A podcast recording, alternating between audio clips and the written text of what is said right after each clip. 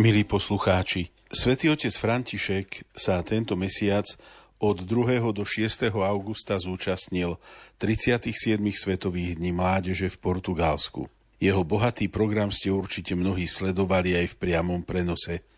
My sa dnes pokúsime priblížiť jeho myšlienky aspoň z tých hlavných stretnutí, na ktorých sa síce prihováral mladým, ale jeho slová sú aktuálne pre každého z nás bez rozdielu veku. O tomto všetkom a ešte aj niečo naviac sa dozviete v našej relácii o ducha k duchu na tému Mesiac pápežom Františkom, ktorú práve začíname. Vítam vás pri jej počúvaní. Tieto jeho myšlienky nám aj dnes priblížia moji stáli hostia.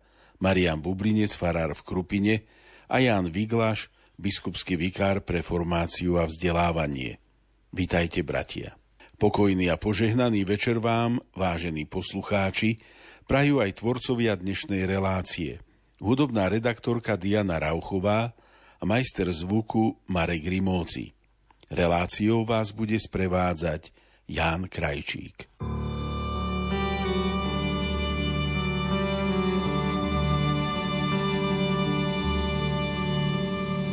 Púšťou odovstane kráčam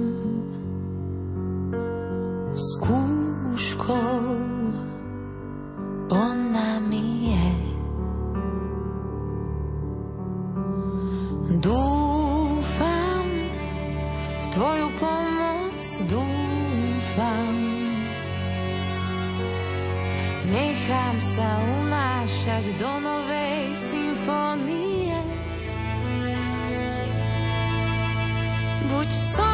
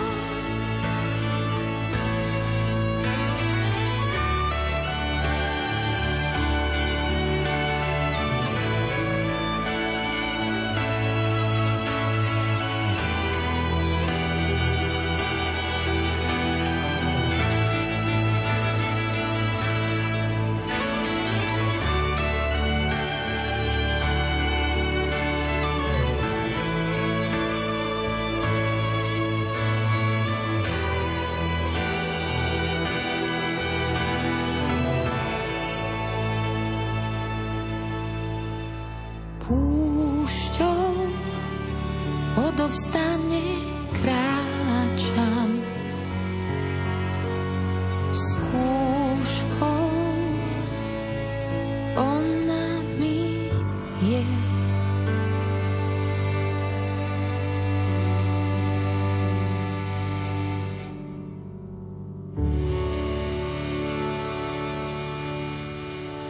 Teraz sa, vážení poslucháči, budeme venovať encyklike svätého otca Františka Fratelli Tutti, všetci bratia. Sme v 5. kapitole, v podkapitole s názvom Medzinárodná moc.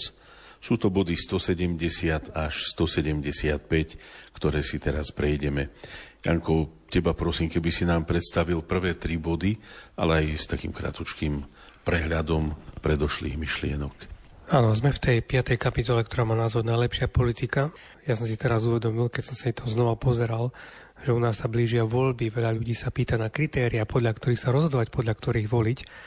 Tak tu napríklad sú celkom zaujímavé myšlienky, ktoré sme už rozoberali minule. Rozdiel napríklad medzi populárnym a populistickým, že, že veľa ľudí alebo veľa politikov sa prezentuje ako tých, ktorí sú ochrancovia ľudí, ale to kritérium toho, či to je naozaj pravdivé, je to naozaj, nakoľko myslia na tých najslabších. Že nie, nielen či majú nejaké slogany, nejaké heslá, ale či z ich politiky aj vzídu nejaké reálne programy, ktoré dokážu pomôcť tým najchudobnejším, tým najslabším. Potom tam bola veľmi zaujímavá téma je práca, všetky programy, ktoré sú zamerané na to, aby čím viacerí mali možnosť na dôstojnú prácu, dôstojný život, tak to sú naozaj reálne politiky a nielen to, aby, aby tí najmocnejší z toho vzýšli ako bohatší a na tých druhých sa, sa nehľadelo. Potom, že je to práve láska, ktorá dokáže spojiť aj všetky inštitúcie, aj zároveň tie komunitné formy života, ktoré sú rozdielne v každej jednej krajine, že taká láska, alebo taká politika, ktorá je založená na láske a solidarite, tak dokáže tie veci spájať. Bol tam krásny príklad toho dobrého Samaritána,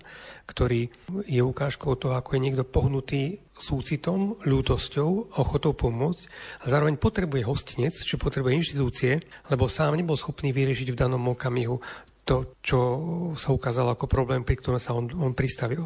A potom tá posledná myšlienka, ktorú sme spomínali minule, je to, že samotný len trh všetko nevyrieši. Ono sa to zvlášť ukázalo vtedy, keď nastala pandémia, že slobodný trh nedokázal všetko vyriešiť. Boli treba inštitúcie, ktoré museli zasiahnuť, regulovať niektoré veci práve preto, aby sa, aby sa zabezpečilo čím viacerým, čo najviacej dobrá. To je práve tam aplikácia myšlienka spoločného dobra.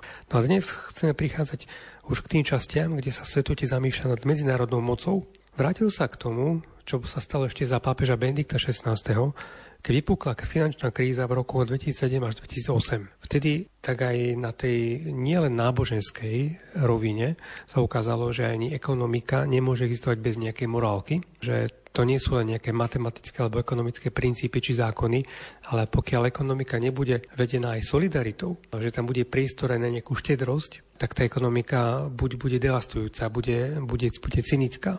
Žiaľ, ukázalo sa, že že keď finančná kríza postihla naozaj najmä ten rozvinutý svet, tak boli vynuté účinné stratégie, ako z tej krízy výjsť. Akorát, následne sa ukázalo, že boli znovu zamerané na väčší individualizmus, na menšiu integráciu a znovu z toho vzýšli lepšie tí mocní, ktorí vždy dokážu nájsť nejaký spôsob, ako z toho výjsť bez újmy. Ono nieraz aj človek ako individuálny jedinec sa cíti často aj bezmocný voči štátu, lebo štát dokáže, dokáže mať, mať prostriedky, ktoré jednotlivec nedokáže. Povedzme, staršia generácia si, si pamätá menu peňazí, keď štát povie odrazu, že táto mena prestane platiť, alebo ju on nejakým spôsobom konvertuje alebo redukuje, tak si človek a bežný človek veľmi nepomôže. Zo dňa na deň môže prísť všetky svoje úspory, alebo keď štát vyhlási mobilizáciu, tak ťažko tomu nejako uniknúť.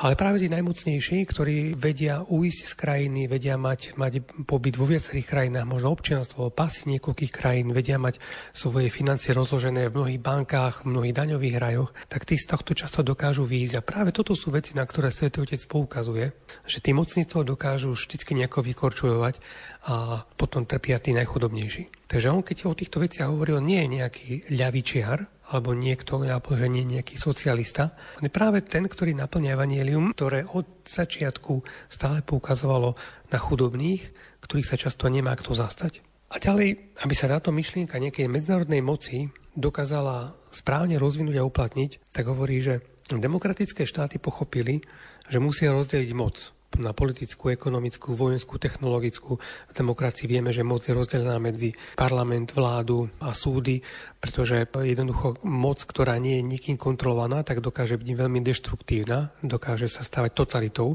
a preto sme na nič lepšie neprišli než len na to, aby sa tá moc rozdelila. Akurát, že 21. storočie ukázalo to, že okrem národných štátov, ktoré majú možno takto formálne rozdielnú moc, vznikli aj inštitúcie, ktoré majú ekonomicko-finančnú dimenziu nadnárodnej povahy. Že napríklad sú tu, sú spoločnosti, ktoré fungujú v mnohých krajinách sveta, sú to mnohé tie slávne značky, sú to finančné inštitúcie.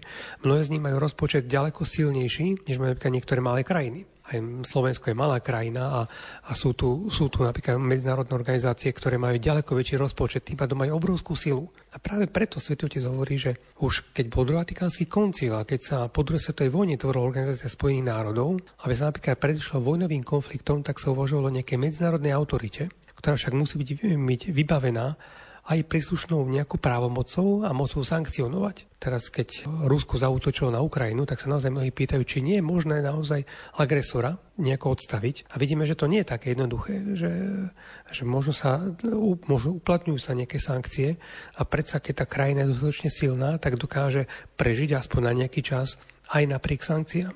Ale napriek tomu treba stále rozmýšľať nad tým, ako tu vymyslieť, zriadiť naozaj efektívnu svetovú organizáciu alebo, alebo svetové organizácie, ktoré budú naozaj vybavené príslušnou autoritou, aby zabezpečili svetové spoločné dobro. Lebo ako som, ako, ako to svetovec hovorí, je tu naozaj veľa krajín, ktoré sú malé, ktoré sú chudobné a sú tu medzinárodné inštitúcie, ktoré majú tú nadnárodnú dimenziu, majú obrovský rozpočet a pokiaľ tu jestvuje nejaké len rozdelenie moci na úrovni krajín, ale, nie, ale nestuje nejaká, nejaká organizácia alebo organizácie, ktoré dokážu regulovať aj tieto nadnárodné spoločnosti, tak vždy tu bude útlak zo strany mocnejších voči tým, tým slabším.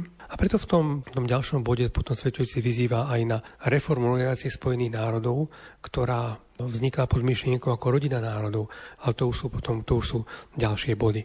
Takže tu na ja vlastne odozdám potom slovo otcovi Marošovi. Ale toto bol úvod k tomu, kde Svetotec sa zamýšľa naozaj nad niečím, čo nie je úplne nová myšlienka, ale ako zrealizovať existenciu medzinárodných inštitúcií, ktoré budú mať právomoci aj moc sankcionovať práve preto, aby nejaké inštitúcie, ktoré nie sú štátmi, ale sú možno firmami, ale dokážu mať kontrolu aj nad možno celými krajinami.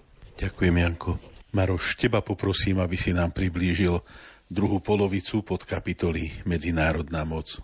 Svetý Otec tu hovorí o podstate medzinárodných organizáciách, ako je Organizácia spojených národov, alebo aj tak ostatné teda také tie buď celosvetové, celoeurópske alebo kontinentálne organizácie a hovorí o tom, že je veľmi dôležité, na, na jednej strane sú veľmi dôležité a že sa takto spájajú národy, na druhej strane treba dať veľký pozor, aby sa zabránilo nejakému kultúrnemu diktátu alebo zredukovaniu nevyhnutných slobôd slabších národov pre nejaké ideologické rozdiely. To znamená, že tam vstúpi nejaký, alebo je tam nejaký menší národ, ktorý možno nemá až takú silu ani ekonomickú, ani žiadnu inú a niekedy sa môže tým členským štátom nadiktovať, môžu nadiktovať veci, s ktorými oni nesúhlasia a sú mnohorazí proti ich kultúre a takým spôsobom sa to, čo má pomáhať, aby sme sa spájali a navzájom si pomáhali, sa môže stať nejakým kultúrnym diktátom. Takže to je také dôležité, aby sa sa toto nestalo, ale aby to bolo vyjadrenie toho skutočného univerzálneho bratstva, aby sa stanovili také spoločné ciele, ktoré sa stanovia správnym spôsobom, tak sa predebatujú a aby to, čo je napísané, aj skutočne sa dodržiavalo, pretože mnoho razy sú tie ciele stanovené, sú možno, že stanovené tie zásady, ale mnoho razy sa aj všelijako ohýbajú a skôr môžu byť niekedy skôr takou prekážkou toho, tej pomoci a toho bratstva. A takisto sú aj mnohé ďalšie organizácie, ktoré sú možno, že nemajú taký dosah veľký ako tie medzinárodné, ale pomáhajú kompenzovať slabosti medzinárodného spoločenstva, pretože to spoločenstvo na tej najvyššej úrovni, alebo teda na tej medzinárodnej úrovni mnoho razy eh, je to dobre myslené, ale nemá to nejaký ani poznanie, ani dopad toho nepozná, do, nepozná vlastne tú situáciu a sú mnohé ďalšie organizácie, ktoré môžu pomôcť k tomu, aby sa to tak dobre aplikovalo do života. Takže svätý Otec e, takto hovoril o tom veľkom požehnaní takýchto organizácií a zároveň tam upozorňoval aj na to, že treba dať pozor, aby hlavne pre tie menšie národy, aby neboli nejakým spôsobom zneužívané. Ďakujem ti. Dáme si teraz hudobnú prestávku a po nej sa budeme venovať dnešnej veľkej téme, to sú Svetové dni mládeže.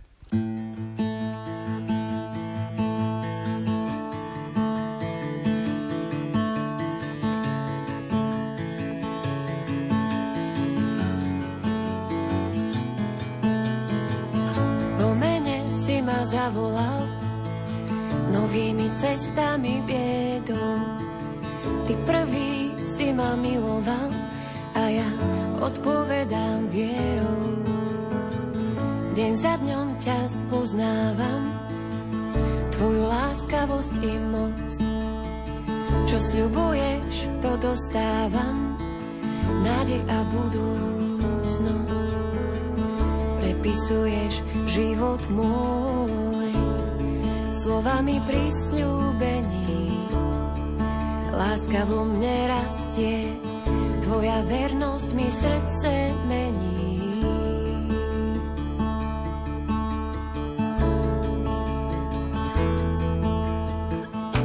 Čo urobím, keď zrazu požiadaš o to najvzácnejšie, čo mám?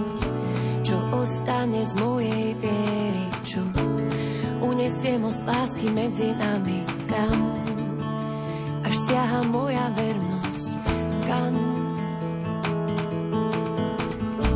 Čo ostane z mojej viery, čo unesie most lásky medzi nami, kam? Až siaha moja vernosť, kam? Skúška viery, skúška ohňov.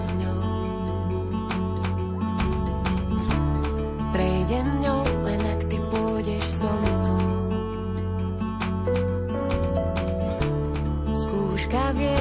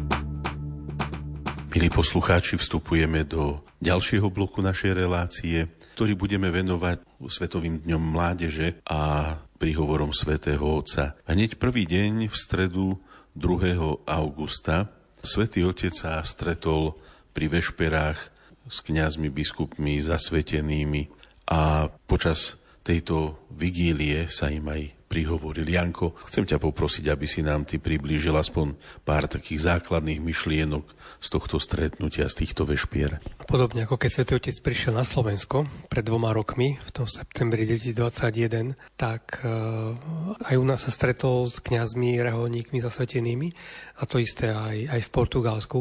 A opäť sú tam veľmi pekné tie myšlienky, lebo Svetý Otec sa snaží naozaj vžiť do toho, čo prežíva daný štát, daná krajina, ale zároveň aj niečo, čo je možno typické pre oveľa širší región, v tomto prípade aj pre Európu. No a tu Svetotec hovorí, že v krajinách starobylej kresťanskej tradície, teda najmä Európe, vidno, ako prechádzajú mnohými spoločenskými a kultúrnymi zmenami to znamená, sú čoraz viac poznačené sekularizmom, ľahostajnosťou voči Bohu, menej praktizovania viery alebo odstup od cirkvy, plus do toho ešte neraz vstupuje sklamanie a hnev vo voči cirkvi, najmä v dôsledku mnohých škandálov a zlého svedectva, ktoré znetvorili tvár cirkvi.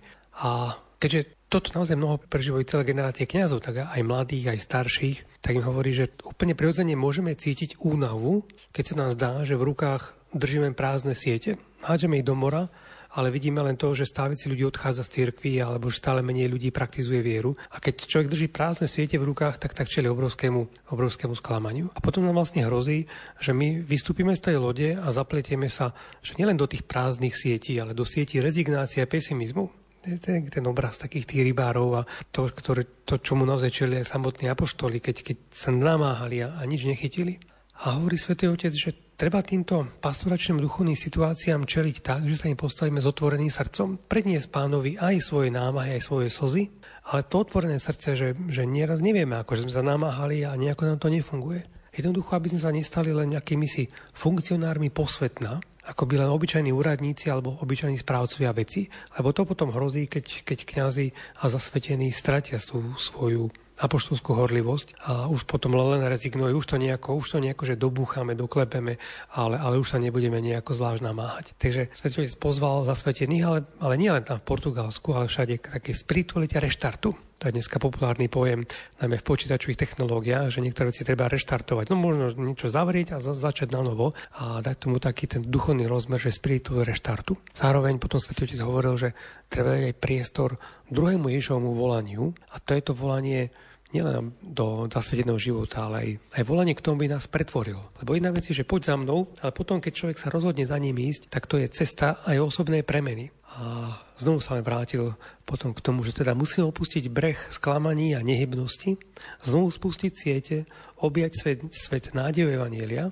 Môžeme vnímať tento svet ako more, v ktorej bol aj symbolom zla a smrti v starom zákone. Ale Evangelium je vlastne ohlasovanie života v mori smrti, ohlasovaní Evanielia, e, o ohlasovaní slobody uviera otroctva, ohlasovaní svetla v prípasti temnoty. Čiže vnímať povedzme, aj túto spoločnosť, aj našu, aj našu spoločnosť, aj našu krajinu, nielen ako miesto, kde je množstvo zlá, možno nejakých zlých vplyvov, liberálnych a mnohé máme naozaj pomenované ako určité nebezpečné ideológie, ale nemôžeme vnímať tento svet len ako boisko, ale ako priestor, v ktorom je možné evanielium hlásať. A v závere potom Svetotec povzbudil, že církev tu pre všetkých. Nerobte círky colnicu, že toto je pre spravodlivých, toto je pre nespravodlivých, toto je pre tých, ktorí sú už v dobrých manželstvách, toto je pre tých ostatných.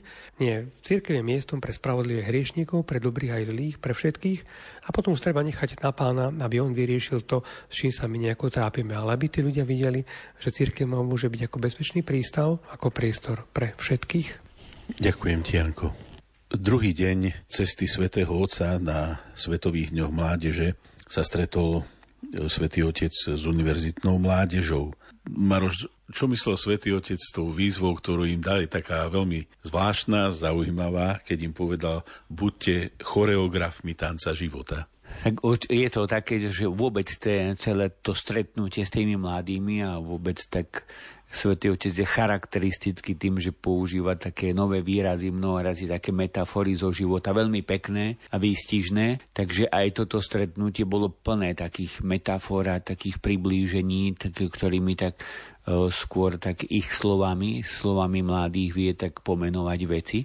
A tá choreografia tiež je v podstate je to o tom, že sa jednak, že ju vytvára niekto, alebo vytvárajú, vytvárajú možno tí, ktorí tancujú, alebo je tam nejaký režisér, ktorý robí. Čiže je to o tvorivosti, hej, že, že my ideme tvoriť niečo nové, niečo pekné a ideme to tvoriť spoločne, pretože ten tanec je niečo, kde sa navzájom doplňajú a teda musia byť zohratí, aby to bolo také pekné. A, a to práve, že mladí veľmi dobre vedia a Svetý Otec ich k tomu pozbudil, že, že takýmto spôsobom sa dá spolupracovať, že každý prinesie do toho spoločného tie svoje dary a zosúladí ich s tými ostatnými a vtedy sa vytvárajú také nádherné obrazy pri tanci, ale potom aj v živote také nádherné veci práve cez tú spoluprácu. A Svetý Otec vyzval k tomu, aby aby sa nebáli byť pútnikmi mladí, ale všet, všetci, všetkých nás pozval k tomu, aby sme sa nebáli byť pútnici, aby sme sa nebáli čeliť veľkým otázkam a na ktoré neexistujú nejaké jednoduché a okamžité odpovede, že veľké otázky nás pozývajú na cestu, aby sme prekročili sami seba, aby sme išli ďalej. Teda sú veľké otázky, na, na ktoré netreba hneď dávať odpovede. Je to aj, v podstate to platí aj pre nás, pretože mnoho razy máme pripravené veci, ktoré sú pravdivé, tie katechizmové odpovede, ktoré máme naštudované. A to sú mnoho razy, teda sú to pravdivé odpovede, ale mnoho razy sa to tak ponúkne ako tak, tak spak ruky hneď bez takého uvažovania, premýšľania a ani neprenikneme možno za tú samotnú frázu, za tú vetu, ktorá je pravdivá, že čo to vlastne znamená. A, a mnoho razy ani to netreba hneď dávať tie odpovede, ale treba, treba ísť a treba hľadať, hľadať ten cieľ. Takže pútnik je ten, ktorý kráča k cieľu a ak ho nemá, tak ho hľadá cieľ. Vždy je to aj nebezpečenstvo, že budeme kráčať v nejakom labyrinte alebo môžeme povedať po nejakom kruhovom objazde, že človek začne chodiť do kruhu a to je tiež nebezpečenstvo a takisto treba dať pozor na predpripravené vzorce, na odpovede, ktoré sa zdajú byť na dosah ruky, na tie odpovede, ktoré niekto vysypal z rukáva ako nejaké nastrčené hracie karty. Svetý Otec hovorí, buďte opatrní, pretože a treba, aby sme mali určitú aj nedôveru a tá nedôvera je v tom, že aby sme popremýšľali nad vecami, aby sme nezačali hneď e, veriť niečomu, čo nám niekto ponúka ako veľmi rýchle a veľmi lacné riešenia. A svet, sám pán Ježiš hovorí o tom, že napríklad tú perlu obrovskej hodnoty niekto hľadá a hľadá ju postupne a hľadajú možno dlho, kým nájde tú najvzácnejšiu perlu. Hľadajú s iniciatívou, ale aj s inteligenciou a nezoberie prvú perlu, ktorú nájde, ale hľada tú najvzácnejšiu. Čiže k tomu pozval Svetý Otec, aby sme vedeli hľadať a aby sme vedeli riskovať. To sú dve slova pútnika. Mnoho razy potom hovorí Svetý Otec, že kráčame a zisti, zistujeme, že sme vnútorne smední, nepokojní, nenaplnení, túžiaci po zmysle, po budúcnosti. Svetý Otec hovorí, že to patrí k tomu. Nie sme chorí, sme živí. Práve na tomto zistujeme, že sme živí. Ale čo je dôležité, aby sme vedeli aj toto prijať a vedeli si, alebo uvedomili si, že je to súčasť toho putovania. Mnoho razy na tých cestách, keď kráčame, tak je to aj o tom smede, aj o tom hlade, aj o tej únave, aj o tom, že už máme všetkého dosť, ale to je práve znak, že putujeme. Potom svätý Otec hovorí, že všetky tie znaky, ktoré nás obklopujú, tie znamenia, aj tie kruté, ťažké znamenia, Napríklad to, že, ži, že žijeme v tretej svetovej vojne, ktorá sa robí po kúskoch, hej, nerobí sa naraz, ale je to tretia svetová vojna, tak neuveriť tomu, že to je agónia, ktorá hovorí o konci, ale uveriť tomu, že sú to pôrodné bolesti, ktoré môžu priniesť niečo nové, že sa mení epocha, mení sa možno nastavenie toho, čo sme mali doteraz ale je veľmi dôležité, že vidieť to ako niečo nové, čo prichádza a byť toho, to je tá, byť choreografmi toho tanca života, teda, že prichádzame, alebo sme tí ľudia, ktorí toto všetko vidia, nie sme slepí, ale zároveň veríme, že to môže priniesť nové veci a nový život. No potom aj o tom hovorí, že keby sme napríklad všetky sem, semienka alebo všetko to, čo máme zakonzervovali, tak je to, napríklad, je to na prvý pohľad dobré, zakonzervujeme všetky veci, ale on hovorí, nebudeme mať čo sadiť. Zakonzervované semiačko sa nedá zasadiť a keď sa zaseje alebo zasadí, tak nenarastie.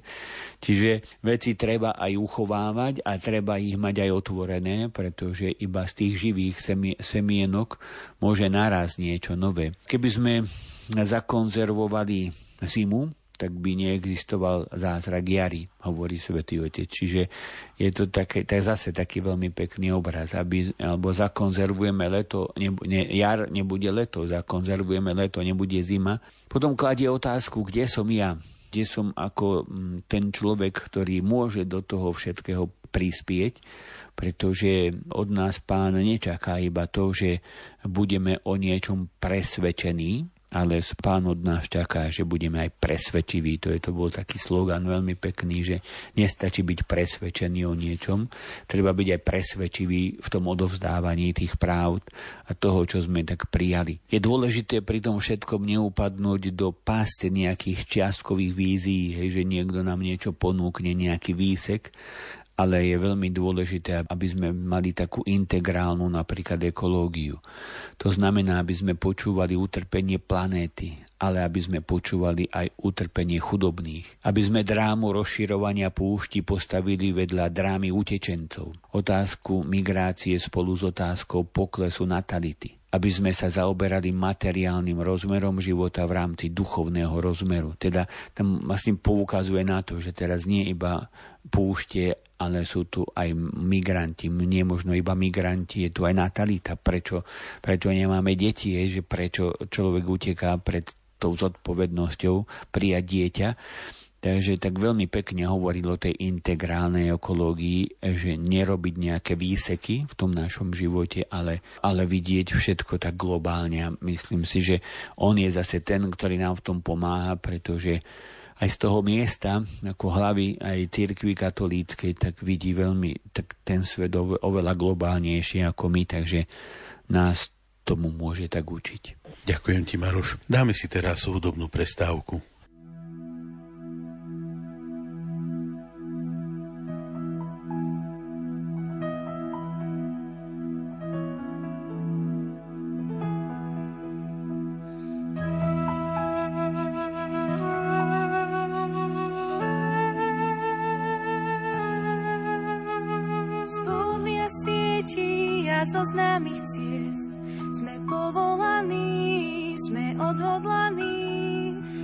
Povedať áno a nechať sa viesť. S Máriou žiť otcovú vôľu a rád s vierou rád.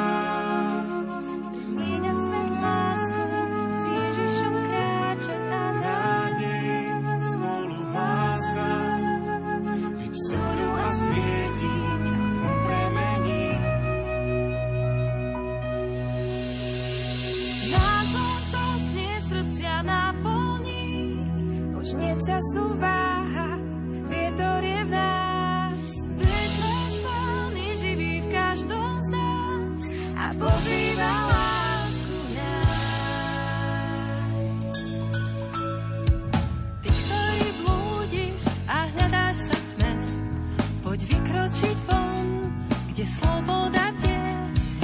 Poraziť tiene obrov rastúce v nás, čo ukradnúť chcú každú nádej a dôvod sa smiať.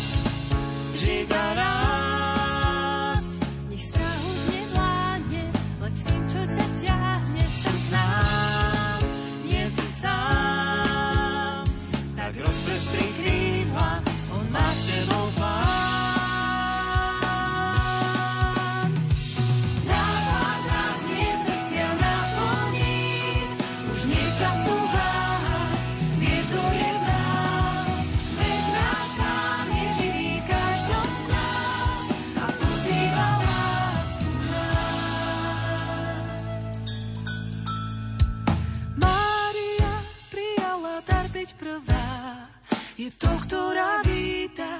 to, čo smie náš život lásky. Na veky, navždy pre nás, pre všetkých, čo túžia. A s dôverou chcú objať kríž, kráčať s ním. Do ďaľa do výšin, svoje dlane dať blížnym a chváliť. Nech radostná správa svetom nezažiari.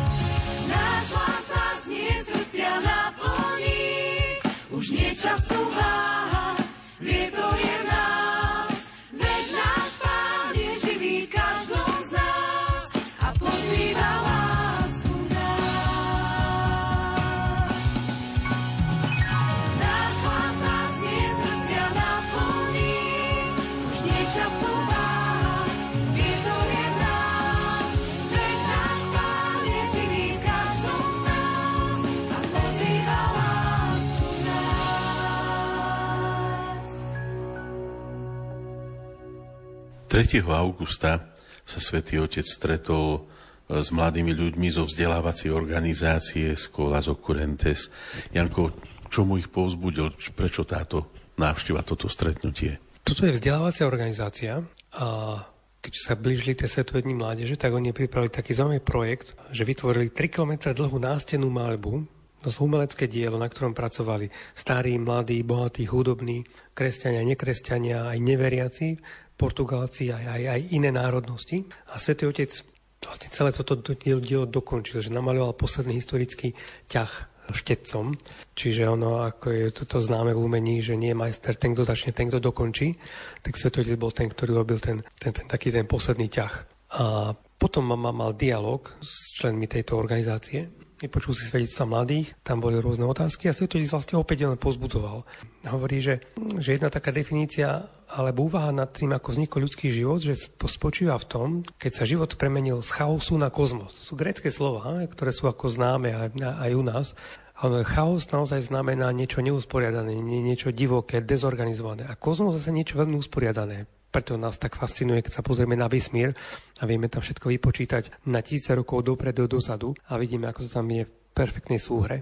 A že Boh má práve túto schopnosť urobiť kozmos, teda niečo usporiadané, aj z toho, čo je nezmyselné, neusporiadané, chaotické, vytvoriť niečo otvorené, pozývajúce, niečo dokonca zložené úplne do, do jednoty. Že to, čo sa pre niekoho môže zdať, ako, že ako tieto veci pospájať, tak Boh je schopný urobiť naozaj z nezmyselných vecí, úplne chaotických, dokonale fungujúci systém, ktorý vidíme práve v kozme, keď sa pozrieme na vesmír. A takto isto je Boh schopný premeniť aj náš život. Čiže v našom živote sú chvíle krízy, ktoré sú také chaotické, že ako by sme nevedeli, kde stojíme.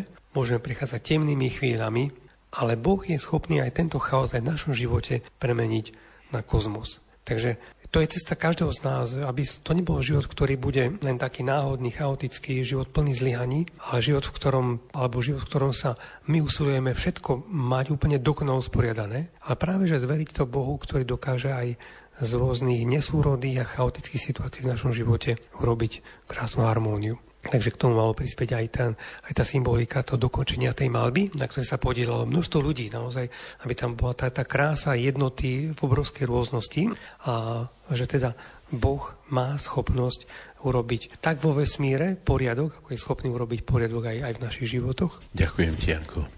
Vo štvrtok 3. augusta v Lisabone v parku Eduarda VII. prebehol uvítací ceremoniál Svetových dní mládeže, na ktorom sa pápež František prihovoril, čo svätý Otec povedal mladým. V prvom rade vyjadril takú veľkú radosť, že môže byť spolu s mladými a keď sa tak pozeráme aj na jeho život, v podstate na život starca, ktorý už viac menej sa pohybuje len na vozíku a má tých 86, 87 rokov, tak až je to až obdivuhodné, že tam vôbec sa dostal, že tam šiel. A tá jeho veľká radosť, že s tými mladými môže byť. Aj to tak vyjadril, som šťastný, že som tu s vami som šťastný, že počujem príjemný hurhaj, ktorý sa od vás šíri. A som rád, že sa môžem nakaziť vašou radosťou, teda že tí mladí zareagovali na to pozvanie tých milión a pol mladých ľudí, ktorí prišlo. Na to stretnutie, je fakt obdivuhodné som čítal také zaujímavé komentáre, trošku články, ktoré hovoria, že, že tak me, tie médi, svetové médiá to tak premlčali. Nevšímali si ten počet aj nikde. Okrajovo bol spomenutý a pritom je to obrovské stretnutie určite um, aj za, za roky 10 ročia. Nebude také obrovské stretnutie nikdy. Keď je na štadióne 20-30 tisíc ľudí alebo tak, tak sa už píše ako obrovské návštevnosti a toto bol milión a pol mladých ľudí, ktorí prišli prišli a ktorí sa chceli stretnúť navzájom so Svetým Otcom a osobitne samozrejme so samotným Ježišom Kristom, ktorý nás tu pozval, hovorí Svetý Otec. Poďakujme Ježišovi takým hlasným potleskom, že vlastne nás pozval potom tým organizátorom. Teda to bolo také vyjadrenie tej radosti aj tej reality, že církev nie je stará alebo nie je zastaraná a že je stále spoločenstvom lásky. No a potom pokračoval svätý Otec, že práve preto sme spoločenstvo lásky, pretože Pán nás všetkých, ktorí sme tu prišli, zavolal po mene. Že my sme počuli svoje vlastné meno, že Boh nás oslovil, pozrel sa na mňa, konkrétne na mňa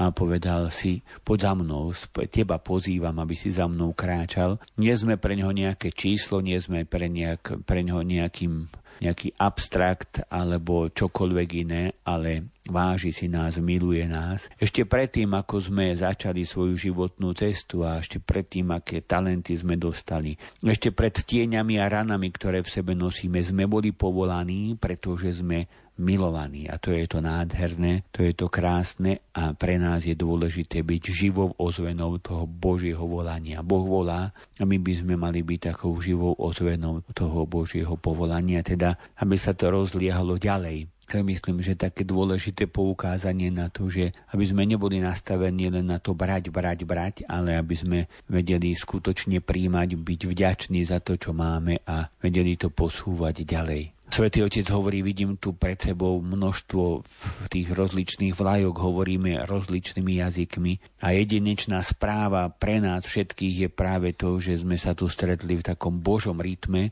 že si navzájom rozumieme a že sa na nič nemusíme hrať. Sme milovaní takí, akí sme bez nášho make-upu, ktorý si mnoho razy zbytočne nad, dávame na tvár aj pred Pánom Bohom a On predsa vie, aký sme a netreba ten make-up si dávať. Nie je to fráza a nie je to nejaký kalkul, ale Pán nás volá nezišne. Mnoho razy na nás, mm, aj možno na sociálnych sieťach, kde ani nedávame svoje vlastné mená, chodíme tam pod všelijakými inými menami a mnoho razy nás tiež tak oslovujú, skúmajú a tak, ale len preto, aby sa vytvorili algoritmy, ako nás vtiahnuť do nejakého trhu, do nejakého systému, ale nie preto, aby, aby pán Ježiš nevytvára algoritmy, ako nás manipulovať. Pán Ježiš má jediný algoritmus a to je nezišná láska, ktorá nás miluje taký, aký sme. Čiže nie ide to o, o ilúzie virtuálneho sveta, nie je tu o nejakú prázdnotu, ale ide tu o spoločenstvo okolo Ježiša Krista. Potom svätý Otec pokračuje, sme spoločenstvo povolaných, nie sme spoločenstvom tých lepších oproti tým druhým, že my sme, to oni sú hriešnici, my nie sme, nie, my sme spoločenstvom povolaných a sme povolaní takí, akí sme, aby sme povedali, že pre, v cirkvi je miesto úplne pre každého. Ježiš volá úplne všetkých. Keď aj posiela podobenstvo alebo na, na krížovatku všetkých e, svojich učeníkov, tak hovorí, že privete všetkých, mladých, starých, zdravých, chorých, spravodlivých hriešnikov, pretože církev je pre všetkých. A niekto povie, oče, ale ja som chudák, ja som biedna. Je tu pre mňa miesto? Je tu miesto pre každého? Všetci spoločne, každý vo svojom jazyku, opakujte so mnou, všetci, všetci. Čiže pozval tých mladých, aby aj oni povedali, že všetci môžeme ísť. Pán neukazuje prstom, pán nemá to gesto, že ukážem prstom, pán objíma všetkých. Na kríži vystrel ramena, aby nám povedal, že je otvorený pre všetkých. Boh ťa miluje, Boh ťa pozýva. Potom svätý Otec sa vrátil k tomu, že mu kládli mnohé otázky mladí ľudia, keď prichádzal. A k tomu ich aj pozbudil. Nikdy sa neunávte klás otázky. Klás otázky je správne, ešte často je to oveľa lepšie ako dávať odpovede, pretože tí, ktorí sa pýtajú, zostávajú stále nepokojní a nepokoj je najlepším liekom na zaužívané zvyky, ktoré nemusia byť vždy najlepšie. A potom hovorí svätý Otec závere o tom, že Božia láska je prekvapivá, jednoducho nás miluje a mnoho nás prekvapí svojou láskou, svojou prítomnosťou. Takže nechajme sa prekvapiť Bohom a to jeho dobrotou a to jeho láskou. Ďakujem, Maroš. Dáme si opäť hudobnú prestávku. thank you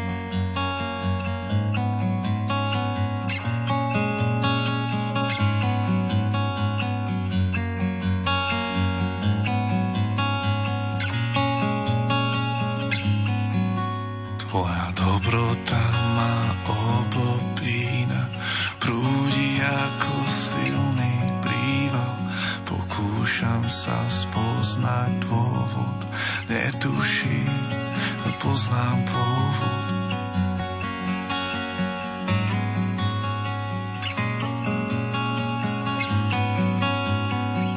Úspech, úsmev je jedna páseň, toľká milosť, toľká priazeň, nádla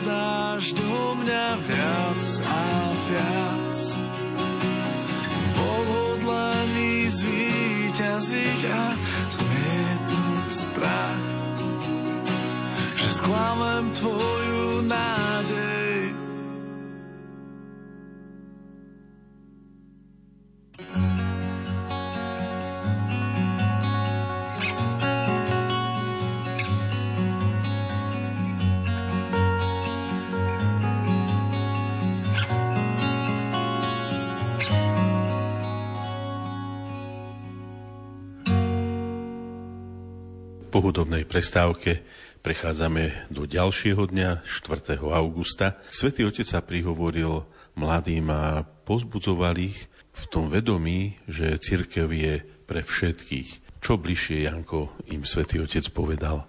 Táto myšlienka zaznela prvýkrát v tom príhovore, ktorý mal svetskú kňazom a reholníkom zasveteným, ktorým všetkým hovoril, že naozaj vy ste často tí, ktorí cerkev reprezentujete a vy musíte dať najavo, že cerkev je tu pre všetkých a že to nie je nejaká colnica alebo tridiece linka. Ale teraz v tomto príhovore ktorý ma adresoval priamo mladým, tak to niekoľkokrát zopakoval. Zopakoval to po španielsky, cerkev tu pre všetkých, para todos, keďže tie príhovory odznievali v španielčine, lebo však aj Portugálci rozumejú španielsky a, a keďže je jeho rodná reč je španielčina, tak to takto predniesol ale bolo vidno, že si dáva záležať na tej myšlienke, že ju treba zopakovať znova a znova. Aj preto, že žijeme vo svete, kde máme množstvo, množstvo informácií a keď niečo počujeme jedenkrát, tak nám to unikne, alebo, ale sa to nejako nezakorení. Ale keď niektorú vec Svetý Otec opakuje, tak, tak chce dávať najavo, že uverte tomu, že naozaj tá církev napriek všetkému, čo ste možno stretli, je niečo negatívne, je tu pre všetkých. A čo, čo to znamená, že pre všetkých? Že nikto tam nie je nadbytočný, nikto nie je zbytočný. Pre každého je tam miesto. Potom to, že Boh nás miluje taký, aký sme,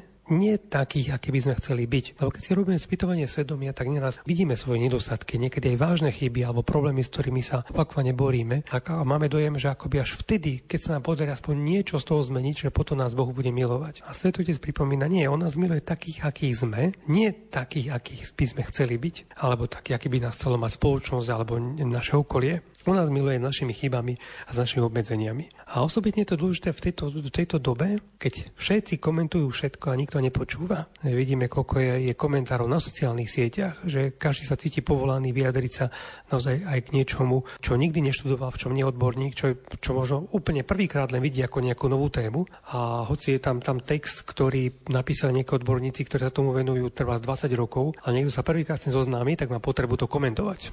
že a nikto, nikto nepočúva. Potom ten virtuálny svet často vytvára dosť ilúziu dokonalého sveta aj tých, ktorí tam prezentujú. A mnohí majú naozaj problém, keď sa do toho nevedia zmestiť alebo tomu priblížiť. A tu svetotec znovu pripomína, že on nás miluje taký, aký sme v skutočnosti, nie taký, ako nám ukazuje niekedy ten, ten virtuálny, digitálny počítačový sieť, počítačový svet, alebo ten svet sociálnych sietí. Že je tu naozaj niekto, kto je ochotný nás takých prijať, aký sme, čaká nás otvorenou náručou, vždy nám je ochotný odpustiť. A práve preto potom Svetotec priniesol aj ten známy príbeh z Evanielia Zachejovi, že bol to, no Zachej, na ktoré sa Ježiš pozeral ako prvý, on ho pozval, vlastne Ježiš sa nechal pozvať doslova, že do jeho domu, ale to bol tam sa niečo, čo akoby Zacheja skoro úplne povedané slovníkom slangovým, že odrovnalo ho, prevalcovalo, že ako sa Ježiš k nemu zachoval, pretože s takýmto prístupom sa nikdy dovtedy nestretol. A tam pápež František hovorí ďalej, že na stretnutie s Ježišovým milosredným objatím, ako to bolo v prípade Zacheja, neexistujú žiadne podmienky, ale zároveň žiadne návody alebo kurzy, ktoré bude absolvovať, že nejakú, nejaká technika, ktorú sa človek potrebuje naučiť. Nie, stačí byť, byť pri tom, keď Ježiš prichádza okolo, odotiť zábrany a dovoliť mu, aby nás objal, dokonca aby sa nechal pozvať do nášho vnútra. A teda to obrátenie pre Zachea nebolo podmienkou, že až keď sa Zachej obráti, tak potom Ježiš k nemu príde. Naopak Ježiš je ten, ktorý sa na neho pozrel, ktorý mu prejavil lásku a to obrátenie nasledovalo. Takže to také, ako na jednej strane je povzbudenie pre všetkých nás, že, že Boh nečaká na to, kým budeme dokonali. On nás už teraz miluje taký, aký sme. A vtedy, keď človek toto prežije, precíti, tak potom bude nasledovať to obrátenie. A tu už nebude výsledok nášho nejakého úsilia, že musím sa zmeniť, aby ma Pán miloval, a bude prejavom vďačnosti za to, že Boh ma miluje a ja sa práve preto mením. Ďakujem ti, veľmi veľmi pekne. V piatok 4. augusta večer sa park Eduarda VII. v Lisabone premenil na veľký amfiteáter. Vyše 800 tisíc mladých očakávalo príchod pápeža Františka. Na úvod krížovej cesty, ktorá bola plná vizuálnych efektov, hudby, spevu, tanca a svedectiev, svätý Otec odložil pripravený príhovor a prehovoril mladým zo srdca. Čo im povedal Maroš? Svetý Otec je zase aj to majster, keď vie aj toto spraviť, že odloží tie pripravené veci, ktoré sú určite nádherné a ktoré je dobre zase si prečítať, preštudovať, ale potom hovorí tak znútra zo svojho srdca to čo, to, čo tak v sebe tak prežíva. A hovorí o tom, že Ježiš Kristus je cesta a my budeme kráčať s ním, pretože tam bola vlastne taká krížová cesta, ktorá bola pripravená veľmi pekným, moderným spôsobom a zároveň aj taký klasický, že tam sa tam sa asi nedalo nudiť, bolo to tak, e, také, to je tá choreografia, že vedeli tak neverbálne zobraziť tie jednotlivé zastavenia tí mladí. Bolo to až umelecké, artistické dokonca, bolo to také tak mnohí to určite sme sledovali aj v televízii a aj tie nádherné myšlienky a svedectva. Čiže ideme kráčať spolu s Ježišom Kristom, ktorý keď tu medzi nami žil, tak on stále kráčal. Sám to pán Ježiš povedal, že syn človeka nemá kde hlavu skloniť.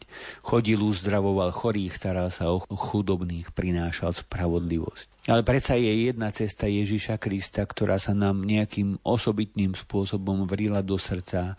Samozrejme, a je to cesta krížová alebo cesta Kalvárie, cesta kríža. A tá Ježišova cesta na kríž je to ukážka Boha, ktorý vychádza sám zo seba. Vychádza zo seba, aby kráčal spolu s nami. To, čo tak často počúvame pri Svetej Omši, slovo sa telom stalo a prebývalo medzi nami, alebo to, čo sa modlíme pri aniel pána. Slovo sa telom stalo, dá sa povedať, a kráčalo medzi nami, kráčalo spolu s nami. Urobil to z lásky a za nás. Tú cestu urobil za mňa, za mňa obetoval svoj život, pretože nikto nemá väčšiu lásku ako ten, kto položí svoj život za toho, koho miluje my máme preložené za svojho priateľa, ale my nie sme, neboli sme nikdy vtedy predtým priatelia Boží, čiže je tam, že nik nemá väčšiu lásku ako ten, kto položí svoj život za toho, koho miluje. Nemusí byť jeho priateľom. A pán Ježiš neprišiel, pretože sme boli priatelia, ale pretože sme boli odvrátení od Boha. A on tak e, svojou láskou, nežnosťou prichádza, aby tak nám ukázal, čo znamená milovať. A zároveň je to pozvanie pre nás, aby sme, aby sme vedeli milovať, aby sme sa nebali prijať to riziko milovať. Riziko milovať spočíva hlavne v tom, že tá láska nebude prijatá presne tak ako Kristova láska, ktorý prišiel, vyšiel na nás vychádzajúci z výsosti navštívy, sa modlíme v tom hymne Benediktus, teda Boh vyšiel sám zo seba a tým sa stal zraniteľným a až tak, tak zraniteľným, že sme ho mohli zabiť na kríži a na jeho lásku sme odpovedali nenávisťou a zlobou, prebodnutím, ukrižovaním a on neprestáva milovať. A to je to, je to čo je šokujúce, ne, nepochopiteľné, ale to je preto, lebo Boh je láska a On iné ako milovať nevie. Čiže to je to riziko. Keď s kým sme oblečení v pancieri, tak nám bež, bežne nemá kto ublížiť, ako náhle začneme milovať, pancier odhodíme a stávame sa zraniteľnými až na kríž. Čiže pozval Svetý Otec všetkých nás, aby sme prijali toto riziko, ktoré je naozaj rizikom, ale stojí to za to ho podstúpiť. A Kristus nás v tom sprevádza, on vždy kráča s nami a kráča pred nami. Nechcem už teraz hovoriť, ale zamyslíme sa v tichu aj nad tým, že či vieme zaplakať nad sebou, možno nad tými vecami, ktoré sú nesprávne, pretože aj Ježiš v živote plakal a aby sme e, sa nebáli kráčať tou cestou lásky, ktorá podstate vždy zákonite končí aj na ceste kríža. Teda kresťanstvo nie je o kríži, ktorý vyhľadávame, kresťanstvo je o tom, že milujeme a ten kríž príde bez toho, aby sme ho až tak veľmi hľadali. Ďakujem ti.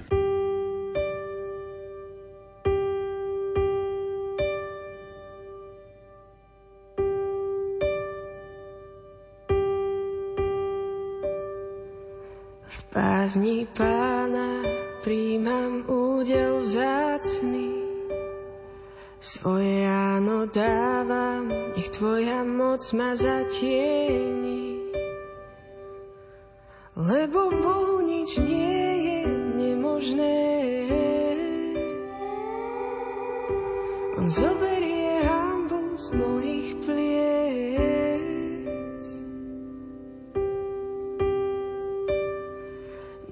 Neboj sa znie, veď vo mne milosť nachádzaš. Dielo pre sveté sa tvojim áno naplňa. A milosti dávno prislúbené. Tvoja poslušnosť do sveta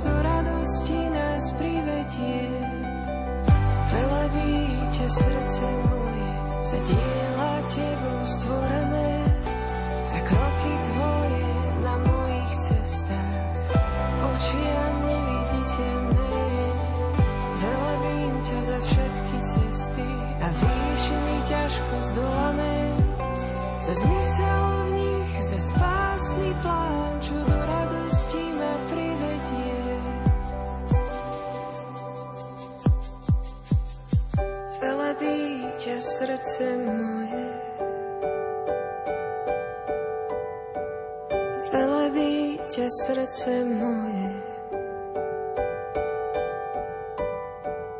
Velebí srdce moje.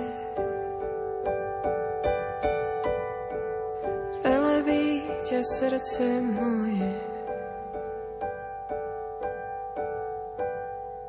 Po hudobnej prestávke vstupujeme do ďalšieho dňa Svetových dní mládeže a aj prichádzame na nové miesto, je to Fatima. Vo Fatime sa svätý Otec prihovoril, mladým poukázal na pannu Máriu. Čo konkrétne, Janko, svätý Otec povedal? Fatima nie je až tak ďaleko od Lisabonu, aj autom je to možno nejakú hodinku cesty a myslím, že Svetý Otec tam letel buď vrtulníkom alebo lietadlom, je tam aj, aj letisko. A tam sa stredol predovšetkým s, s chorými mladými, čiže v tom Lisabone bolo najmä, najmä s, s mladými, ktorí majú ruky, nohy, sú zdraví, ale tu na chorí. A vieme, že Fatima je jedno z tých najznámejších pútnických marianských miest popri Lurdoch. A je to začiatok 20. storočia, čiže už pred niečo vyše 100 rokmi sa tam udiali zjavenia a Modlí sa tam radostný ruženec, tajomstva radostného ruženca a za to najprv poukázal na to, že je krásne vôbec byť tu, v tej malej kaplnke, v ktorej sa nachádzame. Tí, čo boli v Fatime, tak vedia, že, že je tam obrovské námestie, ktoré je hraničené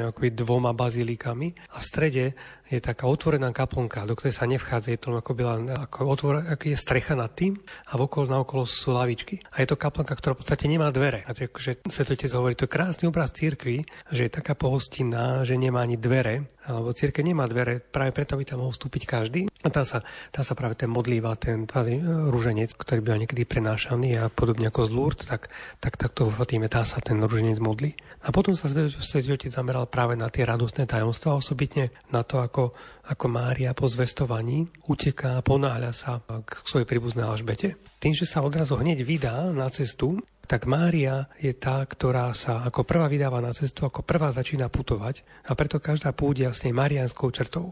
A putuje preto, by mohla pomôcť. Doslova sa ponáhľa s horlivosťou pomôcť svojej príbuznej Alžbete. Tu zase otec pristavila a povedal, že nie je to krásny výraz, pozrite sa, že na Máriu, že by sme ju mohli naozaj nazývať Pana Mária náhliaca sa. Tá, ktorá sa ponáhľa, bola na blízku. Ponáhľa sa, pretože je matka. Použil tam portugalský výraz a presáda, ako Pána Mária, ktorá sa ponáhľa. Lebo ona nielen sa ponáhľala, ale za každým sprevádzala niekoho. Najprv Ježiša, od jeho narodenia až, až po smrti a dokonca po zmrtvých stane.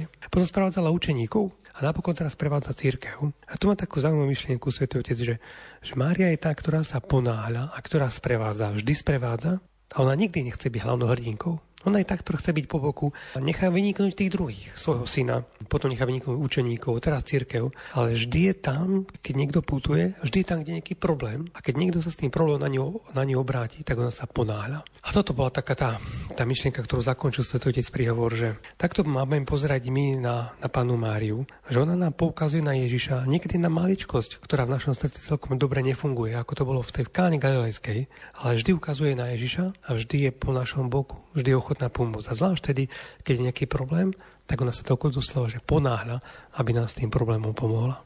Ďakujem ti veľmi pekne.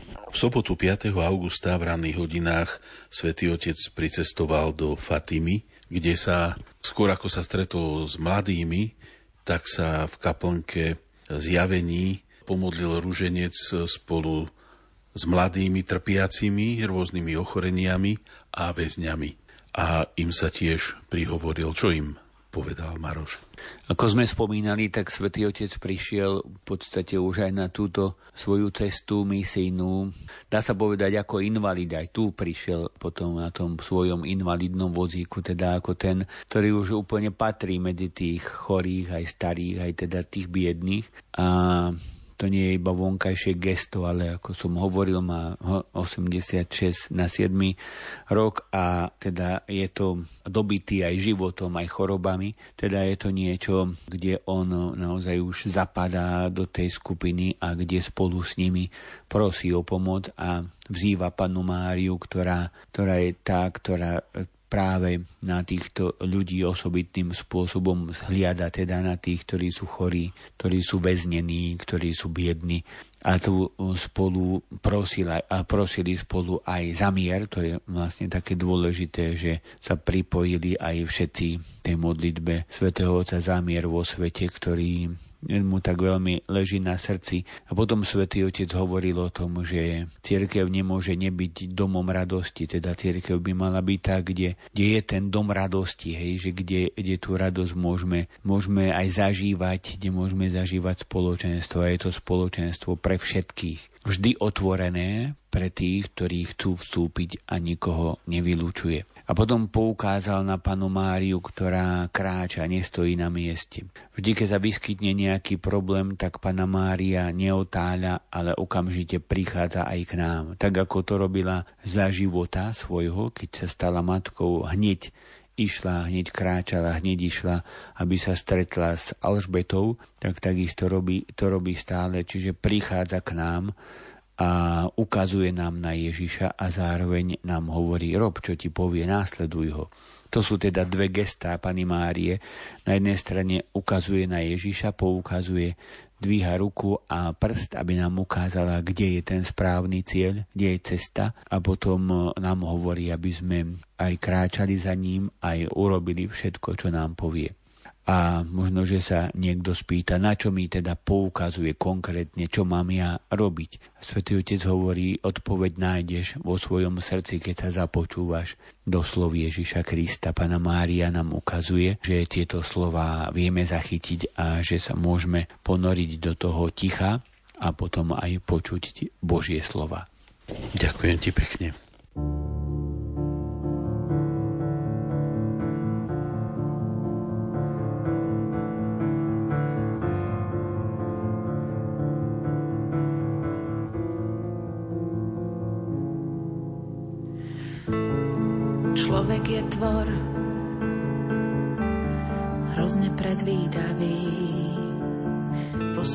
Reflektorov svetec nočíre zlo, keď ho tieňom strhnú davy. Stále pokúša hranice lásky, hoci ona žiadne nemá.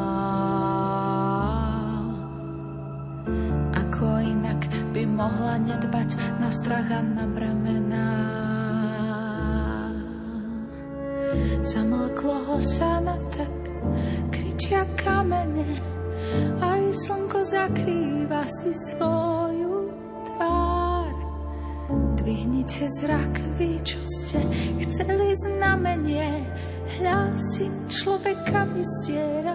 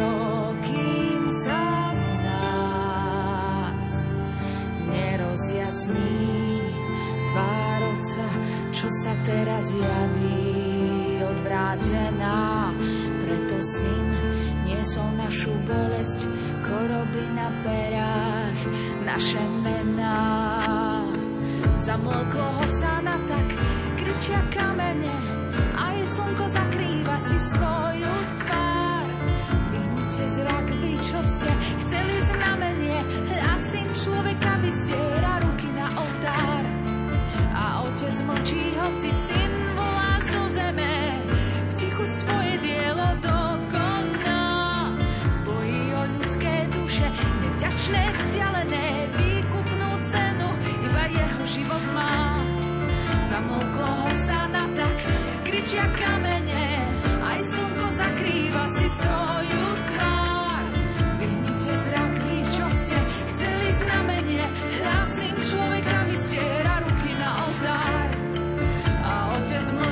mlčí, hoci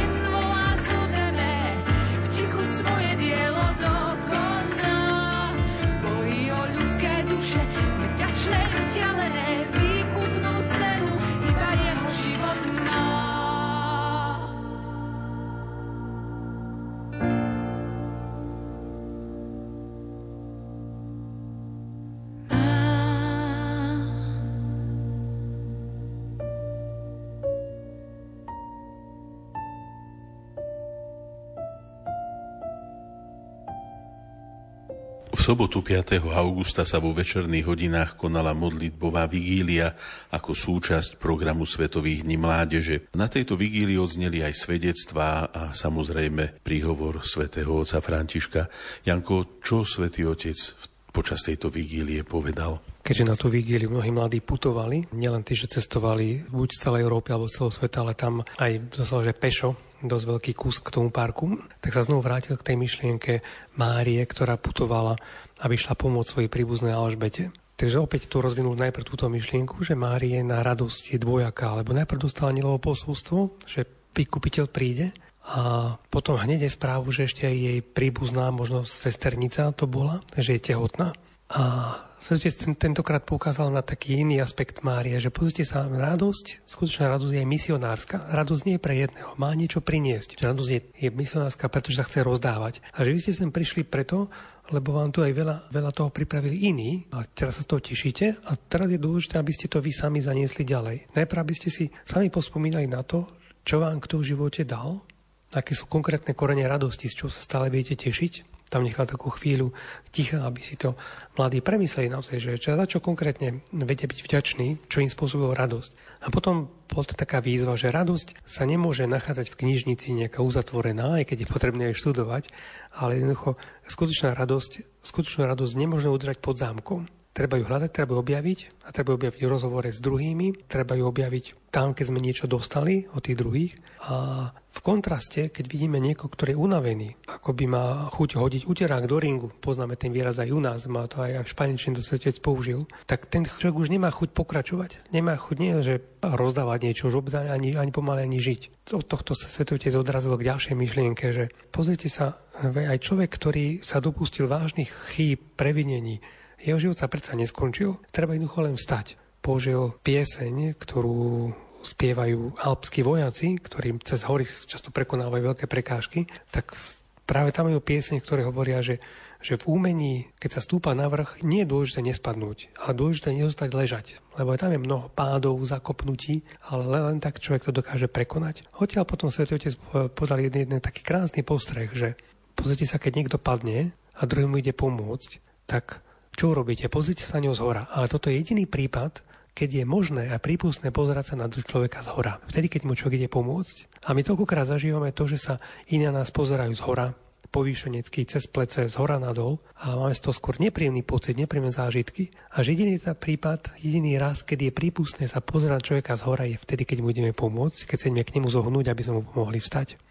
použil ešte ďalší obraz toho, že veľa ľudí má, má rado futbal, on sám hovorí, že mám rád futbal, ale pozrite sa za tým krásnym gólom, za tým výsledkom je veľa, veľa tréningov. A ono podobne je to aj, aj na tej našej ceste, že potrebujeme sa naučiť doslova akože natrénovať si kráčanie, keď človek vstáva. A že to, to nie je, na to, na to netreba nejaký akademický kurz. Toto sa učíme od rodičov, od starých rodičov, od priateľov, keď si podávame pod pomocnú ruku. A takže toto bol taká základná myšlienka pozbudenia mladým ľuďom. Kráčajte, keď spadnete, vstaňte, vráte sa späť, trénujte každý deň, trénujte kráčanie, lebo v živote nič nie je zadarmo, iba jediná vec je zadarmo, to je Ježova láska. A práve táto nám dáva silu, aby sme kráčali ďalej a kráčali aj vtedy, keď padneme a máme, máme silu potom stať. Ďakujem, Janko. V nedelu 6. augusta na záver Svetových dní mládeže Svetý Otec slávil Svetú Omšu, počas ktorej sa prihovoril všetkým mladým, ale aj všetkým, ktorí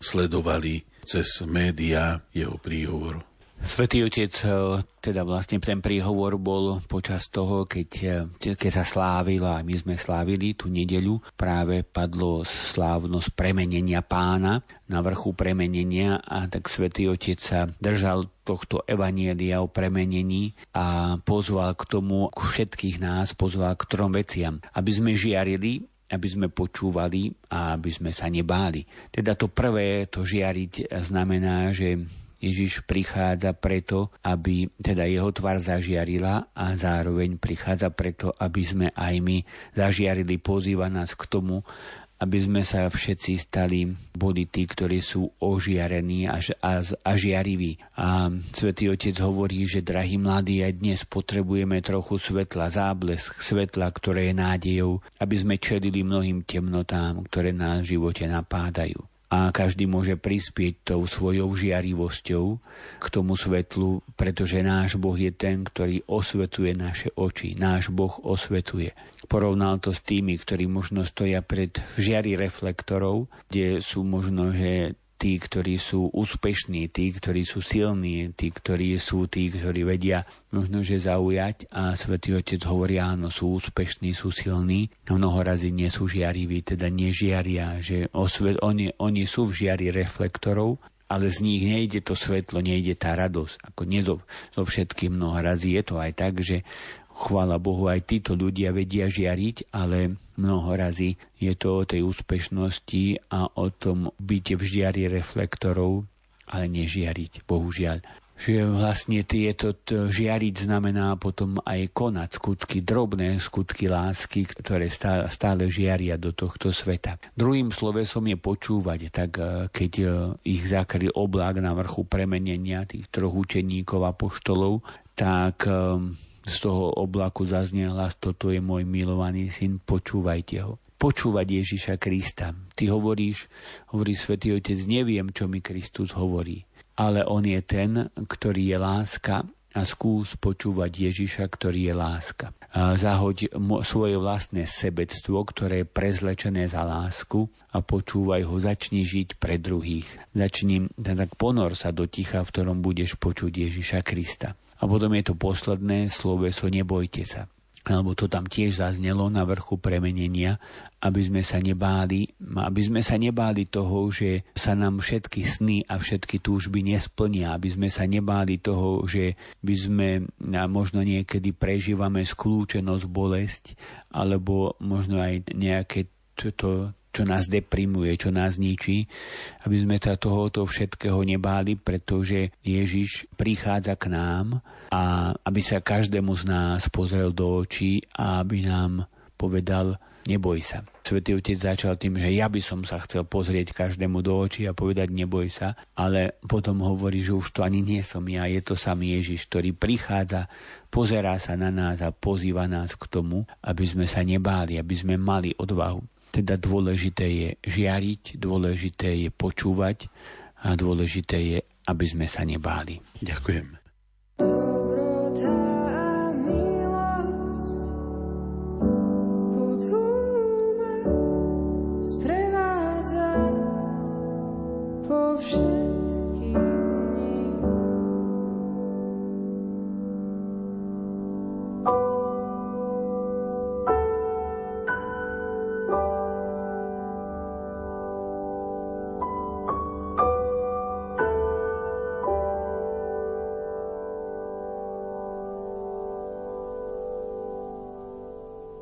Nedeľu 6. augusta, v deň ukončenia Svetových dní mládeže, Svetý Otec nezabudol ani na tých, vďaka ktorým priebeh týchto dní bol pokojný a zdarný a to sú dobrovoľníci. Čo im Svetý Otec povedal, Janko?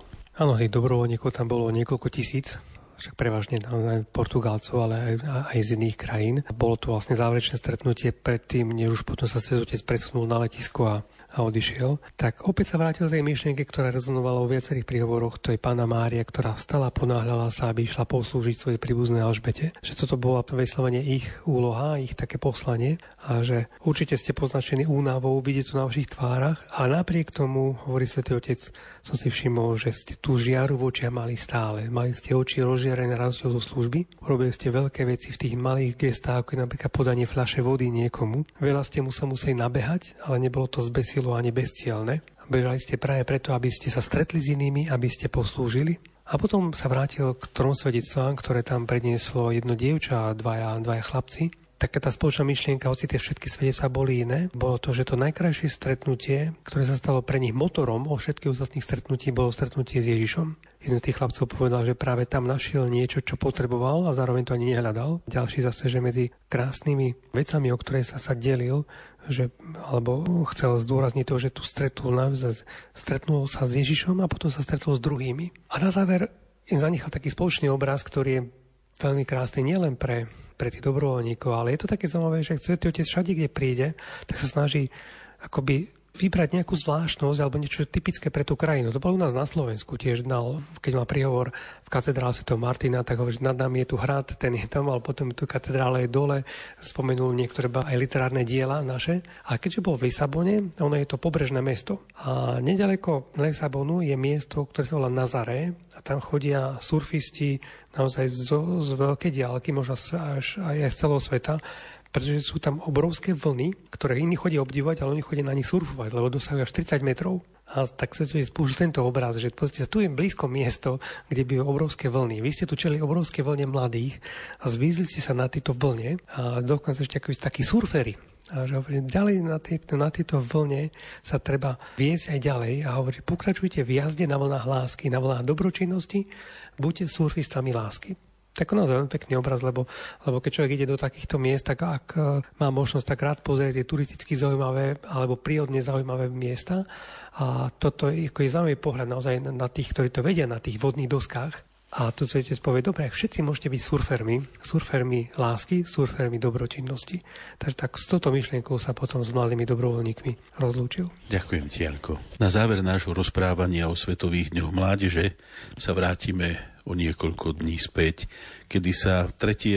augusta vo večerných hodinách na apoštolskej nunciatúre pápež František stretol s 13 osobami, ktoré sprevádzali niektorí zástupcovia miestnych cirkevných inštitúcií zodpovedných za ochranu maloletých. Bolo to stretnutie s tými, ktorí boli obeťami kléru a im sa tiež svätý Otec prihovoril. V podstate ani nešlo tak o to, čo povedal svätý Otec, ale išlo o to, že toto stretnutie sa uskutočnilo v atmosfére intenzívneho počúvania. Teda v podstate vtedy, keď už bolo po všetkých tých stretnutiach. Je to už také akoby aj pravidlo skoro, že Svetý Otec všade, kde ide, tak sa stretne s takýmito ľuďmi, ktorí sú, boli obeťami zneužívania zo strany klerikov alebo kléru zo strany cirkvy a Svetý Otec im vyjadrí, samozrejme prosí o odpustenie a vyjadrí im akú veľkú blízkosť aj chce im pomôcť, aby cez, to, aby cez tú traumu dokázali prejsť a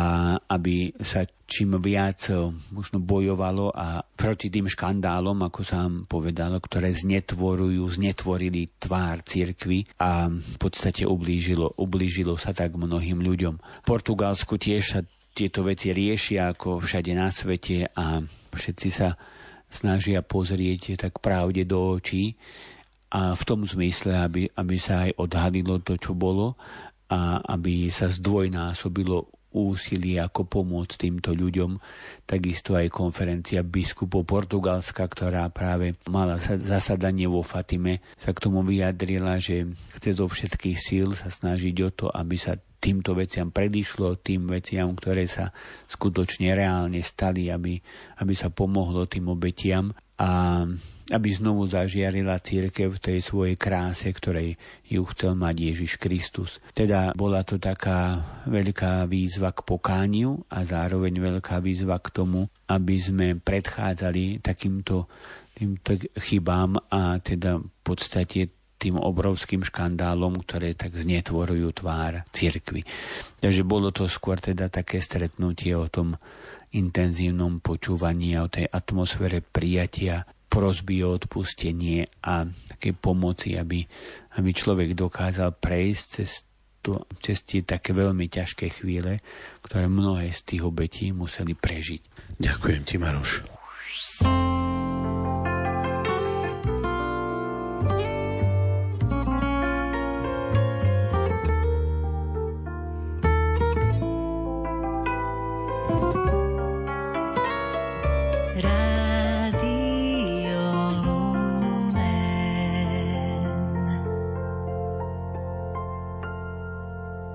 Milí priatelia, sme v závere našej relácie o ducha k duchu na tému Mesiac pápežom Františkom.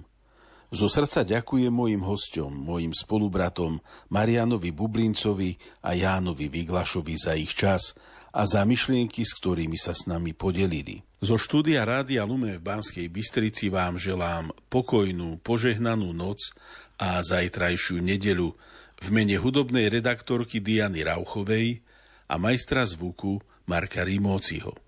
Od mikrofónu sa lúči Ján Krajčík.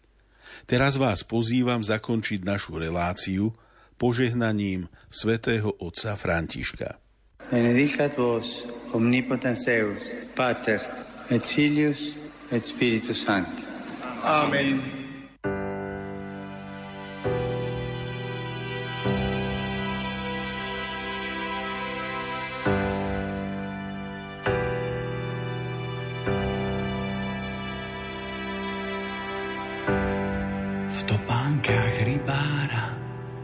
Prešiel už toľko ciest. S pokorou otvára srdcia pre radostnú zväzť. Nachádzať stratených a nemým vracať hlas. Nie z tých, čo stratia tých, prichádza pozvať aj nás. Chyťme sa za ruky, spletme z nich sieť a spolu s Františkom zdvíhajme svet. Chyťme sa za ruky, spletme z nich sieť a spolu s Františkom zdvíhajme svet. Chyťme sa za ruky, spletme z nich sieť a spolu s Františkom zdvíhajme svet. Chyťme sa za ruky, spletme z nich sieť a spolu s Františkom zdvíhajme svet. Vysúka rukávy, zmie nám špinu z moh. S úsmevom uľaví, veď v každom z nás býva Boh. Byť ako Samaritán, vidieť tvár uprostred más. Mať pre ňu nežnú dlaň, prichádza pozvať aj nás. Chyťme sa za ruky, spletme z nich sieť a spolu s Františkom zdvíhajme svet. Chyťme sa za ruky, spletme z nich sieť a spolu s Františkom zdvíhajme svet. Chyťme sa za ruky, spletme z nich sieť a spolu s Františkom zdvíhajme svet. Chyťme sa za ruky, spletme z nich sieť a spolu s Františkom zdvíhajme svet. Chyťme sa za ruky, spletme z nich sieť a spolu s Františkom zdvíhajme svet. Chyťme sa za ruky, spletme z nich sieť a spolu s Františkom zdvíhajme svet.